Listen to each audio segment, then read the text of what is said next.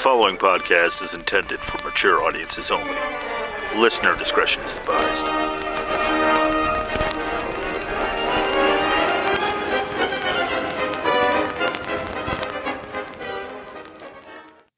The drippy clock painting weirdo Salvador Dali once said, Have no fear of perfection, you'll never reach it. Which falls in line with everything you and I have ever been told, and exactly what a guy who flings cats while jumping would say. There's no such thing as being perfect or achieving perfection. Just try your best. Here's another good quote to illustrate the point from the one and only Michael J. Fox. Quote, I am careful not to confuse excellence with perfection. Excellence I can reach for. Perfection is God's business. Well, in this episode, we're going to learn that they're full of shit. You heard me. Countdown for blast off. X minus five, four, three, two, X minus one, fire.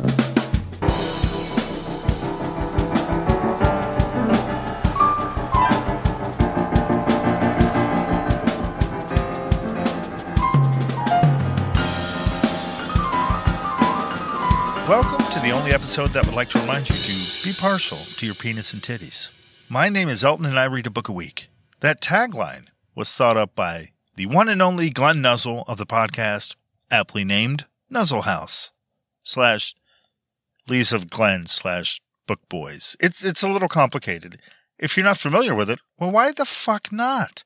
It's great, and you're dropping the ball, which is oddly prescient given this episode's subject. Oh, now maybe you haven't gotten around to it. I get it. You're amazing, and uh, you've been off doing amazing things, and you may have missed it. So here's a trailer for it. Have you ever uh, heard of the Nuzzle House podcast? Nah, probably not. Which is why I've decided to stand here in the middle of this cow pasture, holding this creepy music box, because they were the uh, only sound effects I could find on the internet, to tell you about it. Let me, a divorced man recording in my basement, read you tales you were uh, never going to read yourself anyway. Join the one man book club and steal my opinion so you too can sound like you have a unique opinion on literature. You can find my podcast at nuzzlehouse.com or look for Nuzzlehouse on your podcast app of choice. Ah, beautiful, aren't they?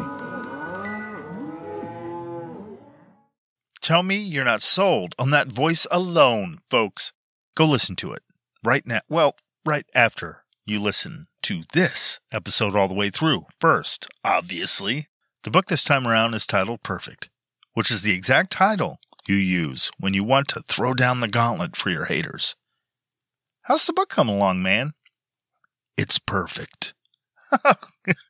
oh, yeah? That's right. You got a problem with that, motherfucker? Bring it! Who would write a book with such an audacious title? Some kind of perfection fetishist with a knack for unbridled hubris and unimaginative titling? Maybe. I don't pass judgment on uh, people with fetishes. Ask Glenn. No, the person that wrote this book is the prolific author of sports, history, and biography of nonfiction for young readers, with more than 150 books to his credit. Monsieur James Buckley Jr. I don't know why I did that. That's the guy who wrote the book. And God bless anyone who can be saddled with a name that sounds like a sidekick to a 1940s comic book superhero. Golly, Captain Brawny Punchrib, what's that walking through the rubble of your latest victory? Why, that's a woman, James Buckley J- Jr. A woman coming to give me some sweet congratulatory sex. Boy, I can't wait till that happens for me. Ah, well, James Buckley Jr., given your status as an accident prone plot device given to naive flights of adolescent anger and frustration, I don't think it's ever going to happen. However, if you promise to shut the fuck up, I'll let you shake her hand. Just, uh, try not to come in your pants, son. I'm kidding. It's a nice name. Jimmy Buck Buckley Jr. was born in Washington, D.C., a town the world considers the capital of the United States for some reason, um, or so I've heard. Uh, he was born there in the year 1963. Later, Jimmy Buckles McBuckley uh, Jr., was educated and graduated from the University of California, Berkeley, with a BA in English in 1985 and attaining a Radcliffe Publishing Course certificate. I don't know what that is. I didn't look it up. He did that in the same year. Uh, his religion, in case you wanted to know, uh, Roman Catholic. You know, if you were wondering uh, if you want to circumcise them or you know rail someone about the uh, the horrible torture during the Crusades. He's an he, I don't know. He's uh he's had an illustrious career working for the East West Network in New York, New York, being a senior editor from 1988 to 89. Uh, he did some work for Sports Illustrated, also in New York. He was the editorial project manager from 1989 to 1993 of the uh, Santa Barbara Independent, which is in um, Santa Barbara, California. So he's bi-coastal, man. That's uh, good, I guess. He was a columnist from 1993 to 1994 for NFL Publishing, which is in LA, uh, California, and a slew of other sports related writing gigs. He's also a member of the boards of directors of Santa Barbara Foresters Baseball and Transition House, which is a homeless shelter. So he's a nice bi-coastal guy. Um, and I'm I'm moving on from his life and times because it's basically his resume. Fucking authors, man, and we have a lot of information to cover. But as you can see from his extensive career in the art of writing things for publications, he knows his sports. So, what is it about this particular book that destroys all the perfection is attainable talk? Well, lucky you asked. It's about baseball. Wait, wait, wait, wait, wait, wait, wait, wait, wait. Don't run off. Don't run off yet. I swear it's it's it's it's interesting as hell, believe me. I've never been a fan of baseball. Now basketball I like, but I mean even then it's only in passing. I've never had a favorite team or rooted for one over the other. To be frank about the whole thing, I, I've never really understood all that rooting for teams and being a fan anyway. I mean, I'm not saying it's bad, but I just never got it, and I guess was uh, never interested in anything sports related to really go all in on it. You know, I do watch NBA games on occasion though. Oh, and uh, and I play NBA 2K on uh, Xbox. I'm not very good at it, but I mean, that's about it. So, when it comes to sports in their books, I usually pass. But this one was different. It was, uh, it was cheap. And it's about perfection. A kind of perfection that uh, actually can be attained. I've heard my entire life that that is unrealistic. And here is a bizarre oddity that kind of maybe, in a severe stretch of meaning, uh, disproves that. It's all about the rare, rare, rare instances of the perfect game in baseball. Plus, this podcast for me is all about expanding horizons and reading different books, gaining knowledge from them, inspiration, and using them to one day appease our AI computer overlords. Soon, Elton, soon. You will all kneel before Yantors of the decentralized cloud based tech lord. We talked about this. I'll give my brain to the to the collective ether web when the time is right. Elton, you're so slow. Yeah, I get that a lot. So, what is a perfect game in baseball exactly, and what makes a perfect game different from regular games? Well, to get a clearer picture, let's talk briefly about baseball, you know, just enough to piss everybody off. Then, we'll parse what makes a perfect game, and finally, a few games from the book that made the grade. So, fucking baseball. Right? What's that all about? According to an early adopter, baseball historian, and baseball fan, pre Socratic Greek philosopher Anaximander, uh, he lived circa 610 to uh, circa 546 BC. Fuck, I can't say words right now. According to him, baseball is the game God would play if he wanted to freak everyone out by splitting into 26 people. Apparently, that quote loses something in the in translation from ancient Greek. I, I didn't understand it, but in ancient Greek, it's very deep. Fun fact okay, back when baseball was played in ancient Greece, a young boy's scrotum was, was used in place of, of how we use a modern baseball today. I won't go into the gory details of the process by which the uh, ball sack was turned into a baseball, but it made for a much bloodier game, as you can imagine. What's actually more interesting is how the boy who volunteered his scrote was picked. Apparently, it was based on how many infractions were recorded in their their mon ami engrafé, or uh, why I said that with a weird French accent, I don't know. That means permanent record. So, how many infractions were on his permanent record in school? That's how it was determined. This is the origin of the permanent record you might have heard about growing up. You know, the one that follows you for your entire life. Back then, uh, boys whose scrotums were used uh, to play a few games. More often than not, they would live despite the crudity of surgical procedures back then. You know, often they would live for the rest of their lives carrying the stigma and actual scarring associated with a bad permanent record. This, of course, would be used by parents, uh, you know, later down the line to instill fear in young school children for thousands of years afterwards. And I've uh, and I've taken this whole thing way, way further than I probably should have. No, all of that, oh, yeah, all of that was uh, clinical, clinically insane nonsense. Baseball was never played anywhere near ancient Greece. I wonder if anyone went along with that. You know, just thinking about some poor kid doing shitty in school, getting his nuts lopped off because he couldn't make the grade, and, then seeing them used in a fucking baseball game. Like he's all fucked up recovering, and his parents are all, well, if you would have done better in math, you wouldn't be sitting here nursing your missing sack. No, sir. You'd be out there with the kids, knocking around some other poor kid's nuts. Maybe, maybe this'll be what finally gets it through your thick fucking skull. Ah, okay. So they didn't use boys' ball sacks to play uh, baseball with. Though, given the history of ancient Greece, there was probably some playing uh, with young boys' ball sacks of a different kind. Oh, okay. I'll stop. I'm, I'm moving on. Um, giving you a few terms and concepts of the game might help with what's coming up later when describing the games. I know it helped me because I know fuck all about baseball.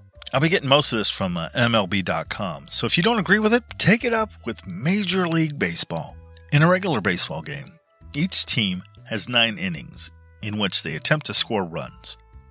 The home team always bats second, or in the bottom of the inning, and the uh, visiting team always bats at the top of the inning. Now, what is a run?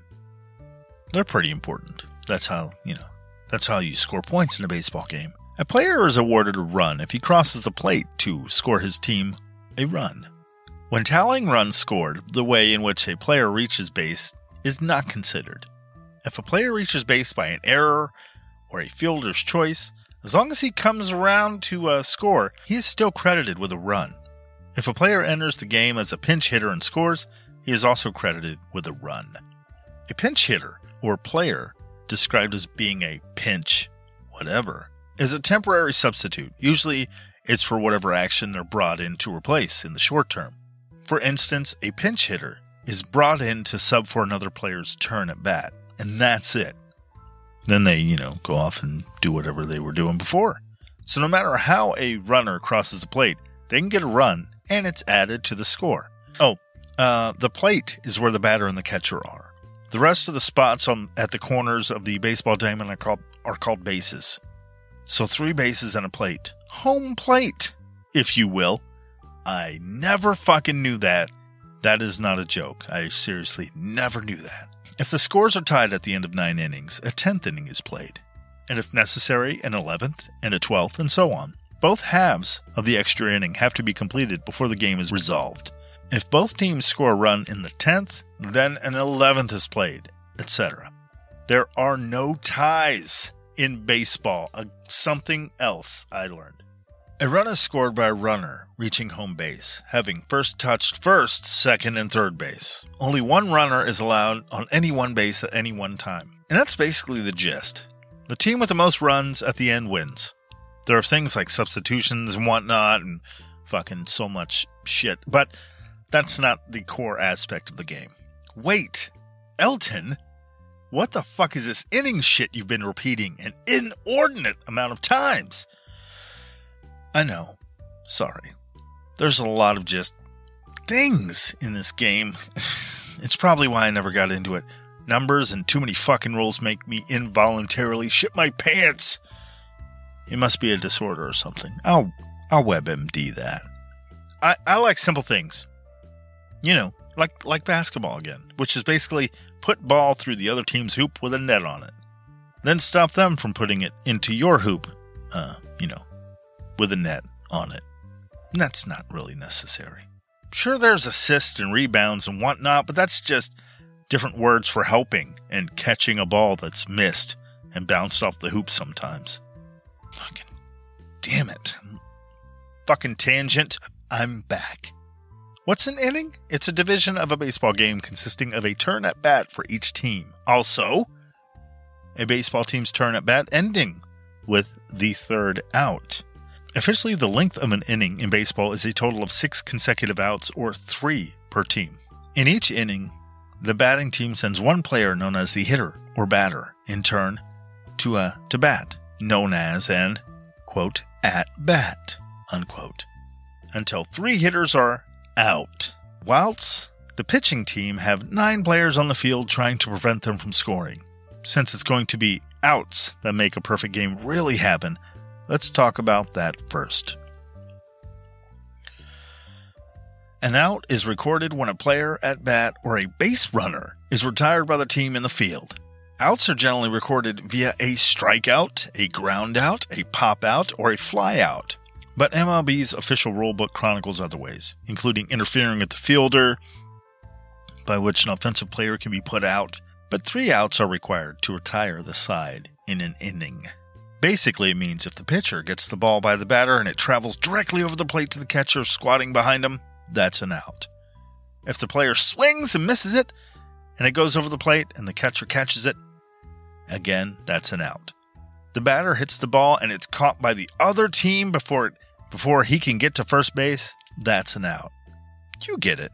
If a player is on first base and he runs to second base and is tagged in between the bases, that's an out. If a player strikes out, he's sent back to the dugout and another batter comes up to the plate. If that happens three times, the team on the field wins the inning. So three outs, team's done. Next team comes up, gets, you know, three fucking outs, they're done. Ah, oh, shit. Real quick, another term that might come up is the term errors. A fielder or the team that's playing defense on the field usually are the ones given an error, and that's if, in the judgment of the official scorer, he fails to convert an out on a play that an average player who didn't totally fuck up uh, should have made. Fielders can also be given errors if they make a poor play that allows one or more runners to advance to the bases. A batter does not necessarily need to reach base for a fielder to be given an error. If he drops a foul ball that extends an, an at bat, uh, that fielder can also be assessed an error. If they fuck up in any way that is short of what's expected of them, or just plain fuck up in general, and that fuck up gets members of the opposing team on bases, that's a fucking error. All right, enough with the terms and definitions. Fucking up and such. If I missed one, I'll try and add it in down the line. If you uh, want to comment on it, hit me up on Twitter and tell me I fucked up because I seriously fucking baseball is is just a hodgepodge of just insane rules and I don't I don't know. I know shit about baseball. So if I fucked up or if you want to clarify, hit me up. I will try and make amends, I swear to God. Now that you have the basic idea of what a baseball game is, what is a perfect game of baseball? Well, it's exactly what author John Thorn describes when he wrote A perfect game is a team accomplishment. A no hitter is a pitcher's accomplishment. Never has something I never knew existed been so astutely described. I say that mostly as someone with no background in sports who barely grasps the concept. Who is this sage John Thorn?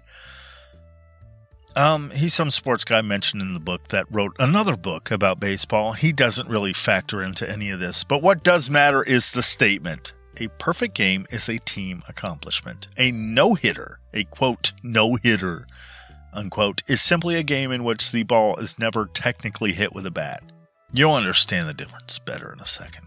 A perfect game is one in which the pitcher allows no base runners in at least nine innings of a complete game victory. So, no shooting down 27 out of 27 batters and then letting someone uh, get on base with the 28th. Or maybe retire 36 batters in a row and then a, commit an error or walk a batter. An error meaning a batter hits the ball and a and a player on the opposing team, the, the defensive team, literally and figuratively drops the ball long enough to let the batter get to first base, or something to that effect. A walk occurs when a pitcher throws four pitches out of the strike zone, none of which are swung at by the batter. The strike zone is an imaginary rectangle next to the batter. After refraining from swinging at four pitches out of the zone, the batter is awarded first base. Fuck this technical jargon shit. Fucking sports, man. Since 1876, only 23 perfect games have been tossed. A perfect game is defined by a complete game pitched without a runner reaching base. Though, when this book was written, there were there had only been 16 total. It sounds like a lot, but holy shit, is it not? There have been more than 170,000 games played from 1876 till this book was published in 2002. And only 16 of them, 16 out of 170,000 were perfect. That's one every 21,250 games. The chance you'll see one next time you hit up an MLB game or watch it or whatever is actually smaller than the chance you'll be hit by lightning while walking to the stadium from your car. According to the book, in the year 2,350 people were struck by lightning. Zero people saw a perfect game in the major leagues because there wasn't one.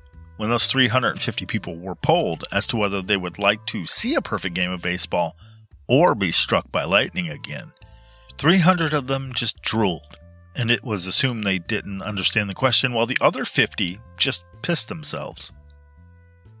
So, in the, I assume, long and interesting history of baseball, the perfect game is the rare diamond in a sea of, I, I don't know, rocks or sand. I'm, that was a weird metaphor. I don't know. I'm not a sports person, so I'm not selling this well. I don't get it. What makes baseball intriguing that people would even care about a perfect game?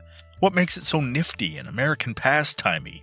Well, for as long as it has existed as an organized sport, baseball has been telling weird lies about where it came from, writes Thomas W. Gilbert in his brilliant history, How Baseball Happened. Outrageous lies exposed, the true story revealed, which is a ridiculously long title for a baseball book. Quote, No one invented baseball, just as no one invented other cultural phenomena like rock and roll, bachelor parties, or brunch. Unquote. That's what uh, that's what Thomas Gilbert said. We know nothing of baseball's more distant ancestry, though it was probably played as a children's or folk game on the southern end of Manhattan, and then only in certain neighborhoods. Later, it likely spread all over the city and surrounding boroughs and was spread by wayward New Yorkers looking to do crime all over the East Coast because all New Yorkers are criminals it's an indisputable fact of nature. If you're from New York, you've probably engaged in crime, likely from birth, and even more likely, that crime was murder. Just another New York infant murdering other criminal New Yorkers since you were birthed from your felonious outlaw mother's vagina. Freaking New Yorkers. Toss them all in jail. And scene. That was from my upcoming play, The Insane Rantings of a Man Who Hates New Yorkers for No Discernible Reason. Look for it at any theater looking to lose money and be burned down in an insurance scam. Seriously, though, New Yorkers spread the game around when they visited other places or did business around the area. You know, you get it. Baseball was first mentioned in a 1786 diary in which a Princeton student described playing a game called based ball. Based at the time being a bastardized version of the word bash, and ball meaning, as you know, testicle. What they believe the student was describing was the severe beating of another student who had cheated at a newly invented game based on an English game called Rounders and another game called Cricket.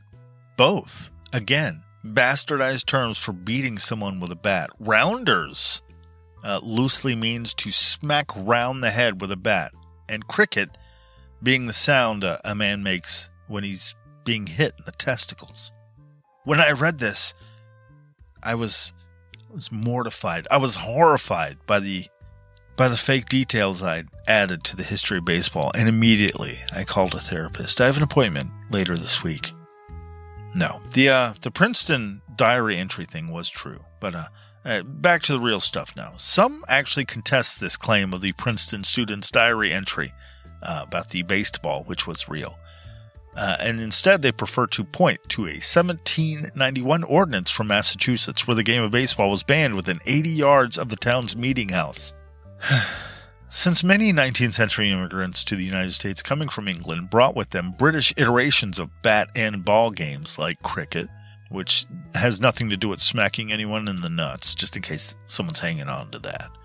Those games were popular uh, in much of the young United States. However, cricket was an upper class sport and derided by the nation that had faced down the filthy, limey British Empire only decades before in a shooting war. Cries of school children yelling, Fuck cricket! Beat a limey! were heard from coast to coast, despite California not, uh, you know, being a state or anyone knowing about the other coast and stuff. Am I making up that whole last bit, including uh, any references to limeys? Please forgive me, listeners from the UK or anyone with British heritage.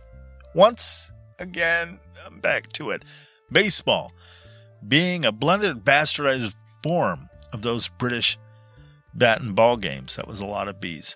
Um, it really took off and was flourishing in New York City and its professional classes in the 20 years after 1850. Uh, part-time part-time city athletes elevated baseball from a pickup game to an organized sport. Butchers, firefighters, and merchant traders had more leisure time in the summer and more people around them to play with than, you know, farmers. And the game had a social purpose. These early baseball games held onto idealistic visions of improving health and sanity in teeming urban neighborhoods, and of establishing a game that belonged to America and not filthy, limey England. I'm kidding. The birth of baseball in crowded urban areas, especially in New York City, belies the myth that the sport is, in its essence, rural. Quote, Playing baseball in a serious, organized way, with clubs, practices, uniforms, statistics, championships, and umpires, required the abundance, leisure, and freedom of city life, Gilbert wrote. Baseball as a sport was conceived between the streets before it was ever, in the words of Jimmy Breslin, a sport for hillbillies with great eyesight. Organized by company and club, men of the city gathered on evenings and weekends to play early prototypes of modern day baseball, adapting the rules to make their games more exciting and fair. The winner of the competition among 19th century bat and ball games was the so called New York game, with its system of three outs and a foul territory. The sport also served as a quasi political movement. Many baseball pioneers had connections to movements like abolitionism, temperance, and labor unions. As it grew in popularity, so did the fan base, who adapted to the game as it aged. Baseball more or less changed alongside the industrialization of the United States. As new technology emerged, changing how America's lives were led, so too did it change the game of baseball. In the beginning, that meant only being able to watch in person during the day. And as the game progressed and got more popular over time, that meant more fans, and more fans meant more revenue. Baseball was first broadcast on the radio in 1921. The first night game was played in 1935, which meant even more fans could enjoy the games, and the number of games played per season increased. The first games on television were broadcast in 1948, despite its flagging viewership and attendance since the 1980s. Baseball is still one of the most watched sports in the U.S., though recent trends among younger people suggest it might not stick around. Still, you never know. Maybe it'll get a retro throwback popularity kick, or, you know, I don't know, stranger things have happened. Now that I've given you a really seriously, stupidly brief, lots of information lacking history of baseball. Let's talk about the mechanics of the game. So when it comes up later, you don't panic and want to take a flamethrower to this place. Not that you would, but uh, you know, I don't know what set you off. Let me know on Twitter at Elton Reads a lot. That's all one word. What a way to segue into a plug for following the podcast on Twitter. Yeah! Now, very quickly, I promise, I promise, I swear to God, what does it mean to have a perfect game? Well, in essence, a perfect game is one in which nobody from the opposing team makes it onto base. Everyone on the team has to do their job exactly right. If a batter cracks that bitch of a ball deep into right field, the right field catcher has to catch it. Or should it hit the ground first, catch and throw it to first base fast enough so that the batter who hit it and is now running to first base can be tagged out before he gets there. So, like this pitcher does his bit, batter hits the ball, ball travels into uh, center field and bounces off the ground. The player in center field has to pick up the ball, throw it fast enough to get it to first base before the batter touches the base. In a perfect game, everyone has to be fast, accurate, and can't fuck up. One fuck up ruins it. If the if a guy drops the ball and he throws it too late to first, if he trips, anything, that fuck up could mean a guy gets on base. In a no hitter game, which is often mistaken for a perfect game, it means the pitcher was so good that the batter couldn't hit the ball. However, the batter can still get on base via a pitcher error, a catcher error, walking the batter, and such. So it's possible to have a no hitter game, but still have a member of the opposing team make it onto base. A perfect game is all of the team's respective players doing their bit exactly right. It's something every fan, baseball lover, historian, or hell, just anybody would want to see. Like seeing something, it's like seeing someone get hit by an airplane. Yeah. See, now that I mentioned it, you're thinking, I wouldn't want to see that. I mean, but really. I mean, if you saw a plane barreling out of the sky into a guy that's just standing you know, in a field. Come on. You you you wouldn't. Would you turn away? I mean, you'd be Come on. It's it's just it's just come on, it's just us here. All right. All right, no pressure. Just saying All right. All right, no pressure. Just saying that would be almost as rare.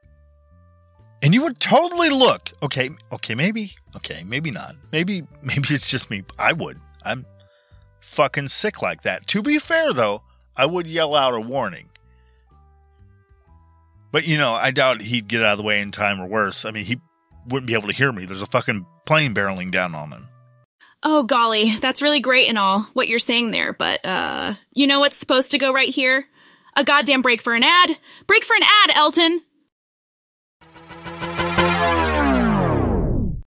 A fan's first instinct is to revel in the improbability of it all. On any given day, any no name player can attain perfection. Yet such events can simultaneously seem to cheapen the feat if even if even Philip Humber can do it. Maybe it's not so special after all. This sentiment has been particularly prevalent of late, given the spate of perfect games in recent years from 1922 to 1956, not a single player managed to throw one.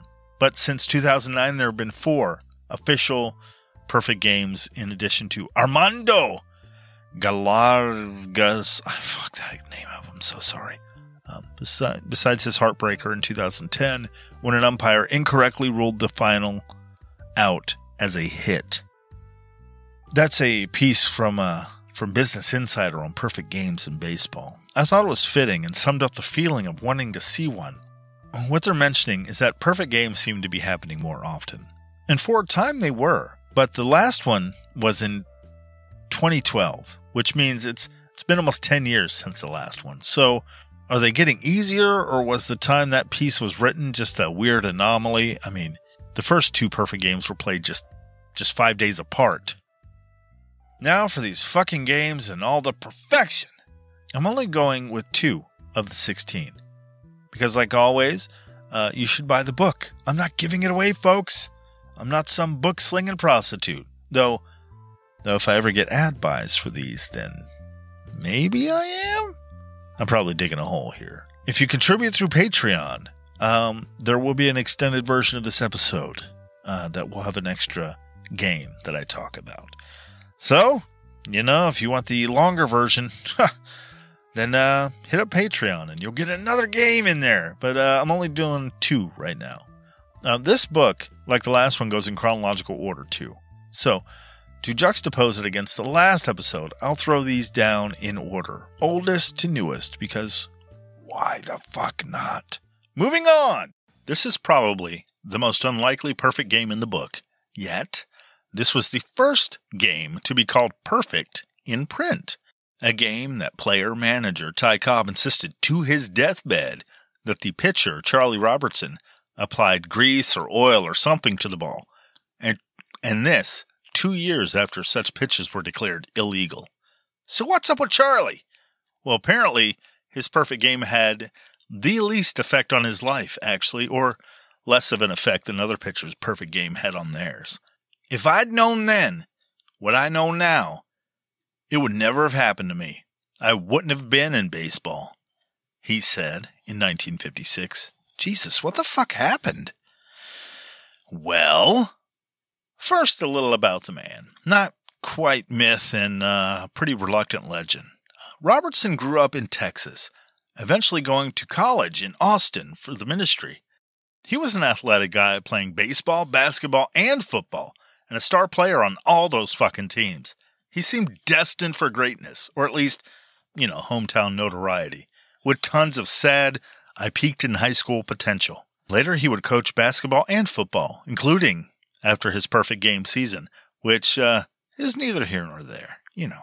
Upon graduating in 1918, he signed up with the White Sox and attended spring training. Then he went into the Air Army Corps for a year. Then he made his triumphant return to pro ball, enjoying a single cup of coffee start in 1919 and lost.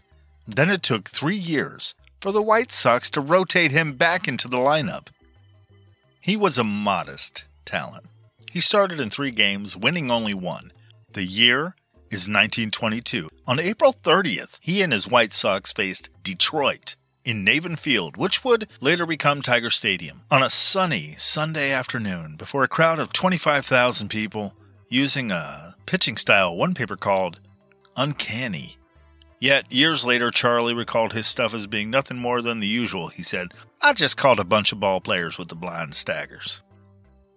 What the fuck is a blind stagger?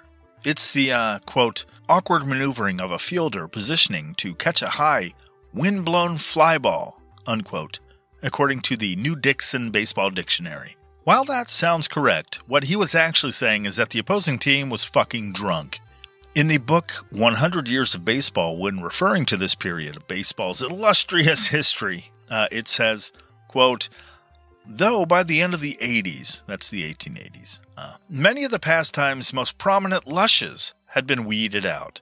There were still numerous occasions on which performers missed playing because of what the newspapers of the era enjoyed calling the blind staggers. Unquote. So, so Charlie was throwing, uh, was throwing some shade, saying, "Oh shucks, I just got lucky, is all." Because you know the players on the other team were uh, they're piece of shit drunks that deserved to fucking lose because they were uh, they were drunk as fuck and bad at their fucking jobs. They looked like flailing shit faced idiots with no business taking the field with a uh, anyone worth the fuck and b even more important me one of the universally renowned gods of motherfucking baseball or something like that. So Roberts mowed down the first three Tigers, the uh, Detroit Tigers, including getting Cobb to ground out to third base. Then there was a walk, and left fielder Johnny Mostil bunted along the third baseline. Everyone was safe. Eventually they got home, and Detroit is now two runs behind. The next part is crazy. Detroit Tiger Bobby Veach hits the ball to left field. And White Sox player I mentioned before, Johnny Mostil, uh, gets help from the crowd because uh, they had by now spilled out of the stands onto the field. They moved out of the way so he could catch it, which uh, which he did, just inside the rope, separating the crowd from the players. Fucking fans were on the field while they were playing. That would never happen today. Boy, oh boy, it's a it's a great day for a game, ain't it, Danny? Sure is, Phil. Got my popcorn. All I needs is a beer. You goddamn right, Danny. Hey, hey, hey, can you get the beer kid? He's he's heading back up the stands there. Oh shit. I'm being rude. J- Johnny. Johnny, you want something? I, kn- I know you ball players like to drink. Why are you right behind me? Get the fuck off the field! I can literally feel your breath on my neck. Whoa, somebody's a little testy. Yeah, you said it, Phil. Maybe Johnny needs a nap. Maybe, maybe, maybe you fucking guys should stay in the stands. God damn it! Did you just grab my ass? Who the fuck grabbed my ass? There was one time when Robertson thought he screwed the pooch. You know, figuratively, not actually. And he, he was pitching against Bobby Veach, and he threw a fastball that went a little wide, but Veach swung at it anyway. The rest was like batting practice, Robertson would later say. Like fucking pitching against drunk alcoholics at batting practice. You know, just another day in the 1900s Pro League. For Robertson, it might have been like batting practice. For Ty Cobb and his crew, it was like getting kicked in the nuts repeatedly without the benefit of the blind staggers. You know what I'm saying? It was around this time that Ty, whiny bitch Cobb, put on his baby crying shoes and ran to the umpire, name uh, a guy by the name of Dick Nallin, and uh, complained to him that the rookie pitcher, Charlie Robertson, might have been sliming the ball with his manly love juices. I don't know why I said it like that. That that's disgusting. And on a side note here, Dick's name is spelled D I C K N A L L I N. But when I first read it, I saw Dick Nailing, like you know, that Dick's nailing, and I laughed like a 10 year old, which for me is par for the course. Cobb told the umpire he thought Robertson was putting grease or oil on the ball or whatever. He insisted he inspect the rookie, Dick nailing that ass. of course, didn't find anything. Though he did take a few balls out of circulation that he thought were, or, you know, might be questionable. But he didn't take any from Charlie. And 10 year old me understands that I said he took a few balls out. you get it. From the fifth inning onward, Ty Cobb continually railed on Robertson and at the umpire about the grease balls he said were being thrown, which I imagine sounded something like, Oh, ump, what the fuck? You're not going to do nothing about his greasy balls? Look at those greasy balls. Look at him out there caressing them balls, making them all greasy. You know he's greasing them up. You know he's greasing them balls up. There's grease all over his balls. Greasy, greasy balls. All right, I'll stop now. Know what I'm doing. Before I continue, what the hell would greasing up a ball do? Well, it's illegal in baseball to do it. So there you go. Moving on. Okay. Um I'm kidding. Uh, putting a foreign substance on or defacing the ball in any way, other than by you know regular play, in, or- in order to gain a strategic advantage over the opposing team, is an illegal pitch in baseball. If caught, the pitcher could get tossed out of the game or even a few games. What putting grease or oil or spit or any other lubricant does is reduces the backspin of the ball when the pitcher throws it to the batter. Well, who the fuck cares, Elton? I get it. I get it. I really do. I'm with you. But this is a pro sport, damn it. Don't you curse at me. Okay, just kidding. Curse all you want. I can't hear it. The general term for altering the ball in any way is called doctoring. Adding lubricant or some other substance to the ball is traditionally called a spitball because spit was one of the first things people would add. Normally, an observant batter might be able to tell what kind of pitch he was, you know, going to be swinging at, or by seeing the spin of the ball as it came toward him. I don't know how you would see that, but I guess some people can. A spitball, when thrown traditionally, has a reduced backspin on the ball because the pitcher kind of pinches it as it leaves its hand. So it spins it. Plus, the addition of whatever substance that he put on the ball adds to the weight. You know, add, puts extra weight on one side of the ball over the other, changing the aerodynamics of it. This causes it to wobble or change direction in the air on the way to the mound. So, you know, lubing up that ball with a little, with some sexy astroglide would, one would imagine, I guess, uh, would affect how the pitched ball, as it leaves the uh, pitcher's hand, uh, I guess it would wobble or change direction. I don't see how it would do it all that much uh, from the from the pitcher to the uh, batter. Really, I mean, He's throwing it a short distance, straight at a motherfucker. I mean, how much variation can there be over 60 feet 6 inches? Anyway, Ty was accusing Charlie of greasing up his balls, or a variation thereof, which I kind of think he was doing because his Tigers were fucking losing to a perfect game. But who knows? Only that nothing illegal was found on the ball that at that time. Cobb did it again in the seventh inning, foaming at the mouth, angry as fuck about all the greasy balls. In the eighth, Robertson struck out old Vici Vici and, uh, and another guy to foul to first base, and yet another to send the ball skipping to second base.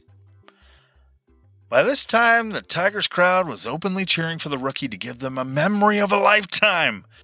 Ty Cobb, of course, played the greaseball card one more time, insisting that Dick nailing that ass repeatedly, Nolan, I don't know what I'm doing, ins- uh, he insisted that he inspect Robertson himself. Again, the rookie passed the inspection. Cobb super cried all the way to the dugout, tossing bats and shit, but honestly, it'll never be known if Robertson had doctored the ball. But one reporter wrote that Cobb's protests sounded like the squawk of a trimmed sucker, which I assume means whiny asshole crybaby, crybaby cries a lot in the Queen's English. It was almost over when Cobb tried a final time to kill Charlie's perfect game. He sent out a guy named Johnny Bassler, who had been given the day off. The guy was rested and ready. Robertson later said, I walked out of the box and said to Mulligan, that was that was the, the shortstop. His name was Eddie Mulligan. That little fat fella stands between me and a no-hit game. I'm positive as fuck he didn't say fellow. I'm pretty sure he said motherfucker or something with the word cock in it. The guy, Johnny uh, Johnny Bassler, tried delaying the game by switching out his bat and all that, but but that didn't help. He struck out by fouling and having it caught, which counts as an out. So I recently learned from my wife. The fucking deed was done. A perfect game. The crowd swarmed onto the field, more than they were already, and carried Robertson away on their shoulders. Charlie's baseball career ended in 1928. And then, unlike most of the other perfect game pitchers, he essentially disappeared. Attempts were made to find him over the years, but nothing came of it. Then, in 1955, a sports columnist asked readers for help in locating the guy. And uh, one reported that Robertson had not disappeared, he'd just been growing pecans. When asked about his perfect game later, he said so with an air of disappointment. Quote, Baseball didn't give me a particularly bad break, he said. But I went through it and I found out too late that it is ridiculous for any young man with qualifications to make good in any other profession to waste time in professional athletics. There's nothing wrong with them, but by the time you're through with athletics, you have to start over. And at an age when it's the wrong time to be starting. Unquote. When he died in Fort Worth in 1984, his niece reported that he still gets fan mail from all over the world, including three letters on the week he died. So if you're hoping to get a letter to him, um, you know, too late. uh, and, you know, always take into consideration average lifespans when thinking of traditional postal correspondence, okay? Now, the final perfect uh, perfection game. A legend of a different stripe. Something like that.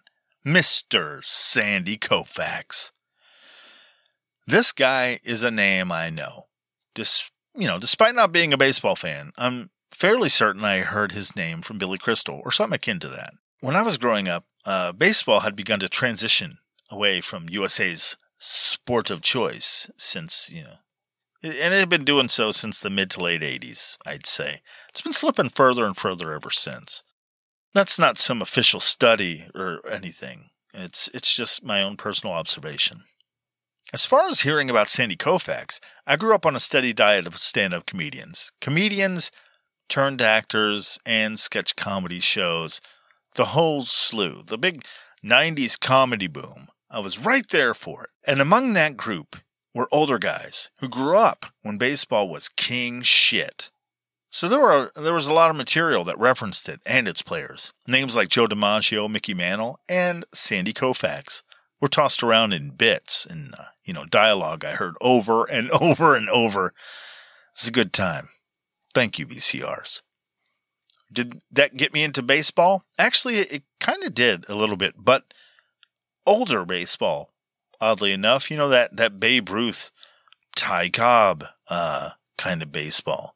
Ted Williams, I think, another guy. Anyway, but it was never current what was going on at the time. You know, watching TV. Did it get me? Uh, did it get me maybe masturbating over stats and skipping school to try and catch foul balls and collect cards? like a blind, staggering ball player licking empty booze bottles for one more fix? Um, no. Though I do like to lick empty booze bottles, but that's a that's a whole different other thing. I didn't know much about Sandy Koufax, other than he played for the Dodgers a long, long time ago. I can still remember. Okay, I just know he played a long time ago, and it, it, he was memorable for doing uh, something related to baseball or, pitching or I don't know, but he was really good at it. He got mentioned a lot. Boy, uh, did I learn slightly more than that. Inducted to the basketball. yeah, inducted to the Baseball Hall of Fame in 1972. Sandy, such a good pitcher, God wept every time he threw one. Koufax was one of the most dominating left handers of all time, apparently. Either he throws the fastest ball I've ever seen, or I'm going blind, said Hall of Famer Richie Ashburn, which is ironic considering that later, um, it was a wild pitch thrown by Koufax that would hit Ashburn in the temple and cause him to actually go blind. It was an honor for the last thing I ever saw uh, to be such a perfectly thrown wild pitch. He, he would say later. I'm kidding, of course. uh, Sandy Koufax started out his pitching career by first being born on December 30th, 1935, in Brooklyn, New York, to Evelyn Lee Lichtenstein. Something Nee, I think that was her Nee, no, uh, that was her nickname. Anyway, and Jack Braun. He was raised in Borough Park, a neighborhood in the southwestern part of the borough of Brooklyn. His parents would uh, unfortunately divorce when he was three years old. This, unfortunately, would scar him for life, eventually leading to a life of crime. When arrested and brought before a sympathetic judge, he was given the option to pitch for a local baseball team or be sentenced to hard time. How about I pitch my dick up your mama's ass? was his uh, snide response. Um, didn't win him any favors, and he immediately went to jail. After a short stint in New York's Rikers Island prison, Koufax changed his tune after all the beatings and uh, non consensual sex, Koufax would recall, I thought, hell, why not give pitching a try? And aren't we glad he did? Thank you, violence and sexual assault, for gifting humanity one of its greatest baseball players. Kudos to you. Ah, uh, no, no, no, no, no. That was just a bizarre callback to all New Yorkers being uh, criminals. Uh, no, he was never arrested. Uh, if you're new to my psychotic breaks, I apologize. His parents did get divorced, though, and his mother married another man, Irving Koufax, uh, who adopted Sandy.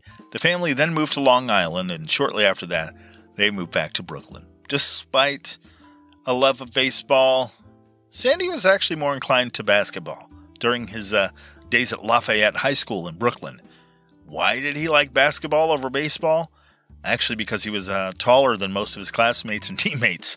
Height made for a more advantageous career in basketball, as it I think it probably still does today too. His love of baseball made him join the Ice Cream League. That's not a joke, that's a real thing. Um, the Ice Cream League for baseball at the age of 15. Around this time, his school team also recruited him, his coach recognizing his potential as a pitcher, and he sent him to participate in the Coney Island Sports League. Sandy later attended the University of Cincinnati and played for them for one season, impressing a scout who saw him throw for his college baseball team. In 1954, he signed a contract with the Brooklyn Dodgers, Dodgers, for the Brooklyn Dodgers for a salary of $6,000, which contained a $14,000 bonus, which required at the time for Koufax to report to the major league team for two years, making him, in big league terminology, a bonus baby. What is a bonus baby? Well, it was a free agent player signed under the bonus rule of 1953 through 1957. Such players were usually 18 or 19 years old, so full of talent and promise that they overshadowed their high school or college teammates and had their professional teams scrambling to sign them. However, many bonus babies had failed careers as they were not ready for baseball in the major leagues, uh, you know, and their talent rusted in idleness on the bench. When he first came up, he couldn't throw a ball inside the batting cage. Said Hall of Fame teammate Duke Snider uh, when he's talking about Sandy Koufax. Just so you know, uh, not being able to throw inside of a batting cage, that's that's a little sly. That's a little baseball code you might not understand. It meant he threw like complete fucking shit. With a limited baseball background, Koufax struggled with control at first, but used his raw talent to begin regularly throwing for the Dodgers. In 1959, Koufax struck out 18 Giants in nine innings and set a major league record for strikeouts in two games with 31. He won the Cy Young Award, an NL Most Valuable Player Award that season. He was the greatest pitcher of all time, said writer Jimmy Cannon. And in September 1965, he came as close to affirming that statement as anyone could. More than 29,000 fans were in attendance on a slightly damp, coolish evening to see an odd one game series with the Cubs. It was hardly worth the trip, Koufax would later say. As the LA crowd filtered in, Cubs center fielder Don Young stepped up to the plate to lead off. Koufax wound up and delivered the first pitch. It wasn't a great pitch, and Young hit it to second base and was out. Then he struck out two more guys after that. Sandy's curveball kind of sucked dick early in the game. Koufax's teammate would later recall. We gave him shit about it because taunting him uh, would usually make him straighten up and fly right. So we shouted stuff like, Why don't you throw a curve like the one in your dick, Sandy? Oh, he paused in remembrance. I, I should probably mention that Sandy had a curved dick. That's obviously not true uh, Jeff Torborg, who was uh, Koufax's catcher that night, said, um, did say his curveball sucked at the beginning. Next, Koufax took out future Hall of Famer Ernie Banks. Then left fielder Pidge Brown. Um, he hit a hardliner to center that Willie Davis caught. That was the only fair ball that was truly hard hit against Koufax all night. In the third inning, Sandy started throwing fastballs. His arm was slowly loosening up. He tore through the opposing lineup like a man possessed. Unfortunately, the same thing was uh, happening for the Cubs. While the Cubs hadn't been able to get a single player to first base, neither had the Dodgers. It was two perfect games running congruently. This kept up until the fifth inning when uh, left fielder Lou Johnson got a walk. Then Ron Fairly laid down a bunt and got Lou to second base. Then, when Jim Lefebvre, L E F E B R V E, Lefebvre, and when he was at bat, Johnson broke for third. He could have screwed the perfect game by getting tagged out. Fortunately for him, Cubs catcher Chris Krug threw the ball into left field and Johnson ran for home plate, getting an easy, unearned run. After that, it became a perfect game being played against a no hitter game. In the sixth inning, Krug led off and slapped a ground ball to Dodgers shortstop Maury Wills. Maury Wills. Quick note here the position of shortstop is to fill the gap between the second and third baseman. It's because of the high volume of right handed hitters often hitting the ball between the second and third base hole. This is what led to the creation of the shortstop. Maury Mills picks up the ground ball and flings it to first base, getting the out. It was uh, around this time that players and fans were becoming aware of the unique pitching battle that they were taking part in and or, you know, witnessing. Jeff Torborg said, "You could be hearing your own heartbeat. You you want to do everything right. Your heart's pounding. You look up to see a no-hitter, but but I don't remember uh, when I thought of a perfect game." Sandy Koufax said, Around the seventh, I thought a no hitter was in reach, and believe me, I wanted it. I didn't think too much about the perfect game. No one said a word to me about what was going on, but I, I knew, and so did everyone else. In the bottom of the seventh inning, Hendley was matching Koufax zero for zero. Hendley being the Cubs pitcher, throwing a no hitter. With the only thing marring his record uh, was Johnson getting a walk. Then Johnson was up to bat again. This time, he hit a soft fly ball behind first base. Ernie Banks was playing first base, and he gave chase. The ball hit the ground just beyond his outreached mitt, and Johnson made it to second. He would be the only pitcher to reach base in the game for either team. During the eighth and ninth innings, Sandy seemed to pick up steam. He seemed to grow stronger and stronger as the night went on. In the eighth, Ron Santo went up and Koufax put on a masterful display of strikeout pitching. I've never seen Sandy throw as hard as he did when he struck me out in the eighth, Santo said. He threw one fastball right by and I was waiting for it. And he seemed to get a burst of energy in the last innings. And so, on to the ninth. Vin Scully, who was in the press box calling the game to the uh, Dodger radio audience, he said, You can almost taste the pressure now. Koufax lifts his cap, runs his fingers through his black hair, then pulls the cap back down, low, fussing at the ball. There are 20,000 people here tonight, said Scully, and a million butterflies. That's pure poetry right there, folks. I'm jealous of that kind of writing. The batter swung and missed at yet another fastball, and Sandy Koufax was two outs away from perfection. Joe Amalfitano stepped up to the plate. Torborg, the guy catching for Sandy, said, I only called one curveball in the last three innings.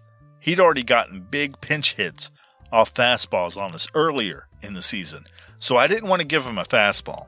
We called a curve on the second pitch and he fouled it off. I was gunned up and I got it before it went anywhere. After that foul ball, Scully noted that Koufax had taken a walk behind the mound and said, I would think that the mound at Dodger Stadium is the loneliest place in the world. Holy shit, could that guy toss out some lines. At one point in the next pitch or two, Koufax threw so hard he lost his hat on the follow through. But in the end, he did it. Not only did he and the Dodgers pitch a perfect game, but Koufax struck out 14 opposing batters, the most ever recorded in a perfect game. A cleaner game had never been played in the history of the major leagues.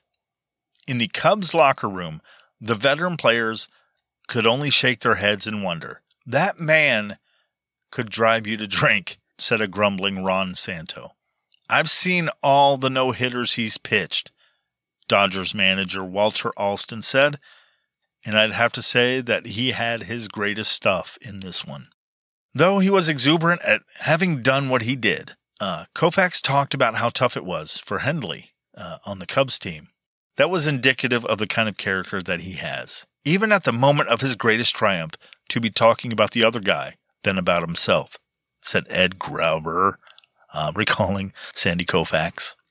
Not long after that game, Koufax's arm ailment, the one that would uh, eventually end his career, reared its ugly head. He has not had a normal arm at any time this year, said Dr. Robert Kerlan, the Dodgers team doctor. And I'm sure he did not have one last night. It just proves that you can pitch a perfect game with an arthritic elbow. A little over a year later, on November 18, 1966, just 17 days after Koufax became the first three time Cy Young Award winner in MLB history, Sandy Koufax announced his retirement from baseball.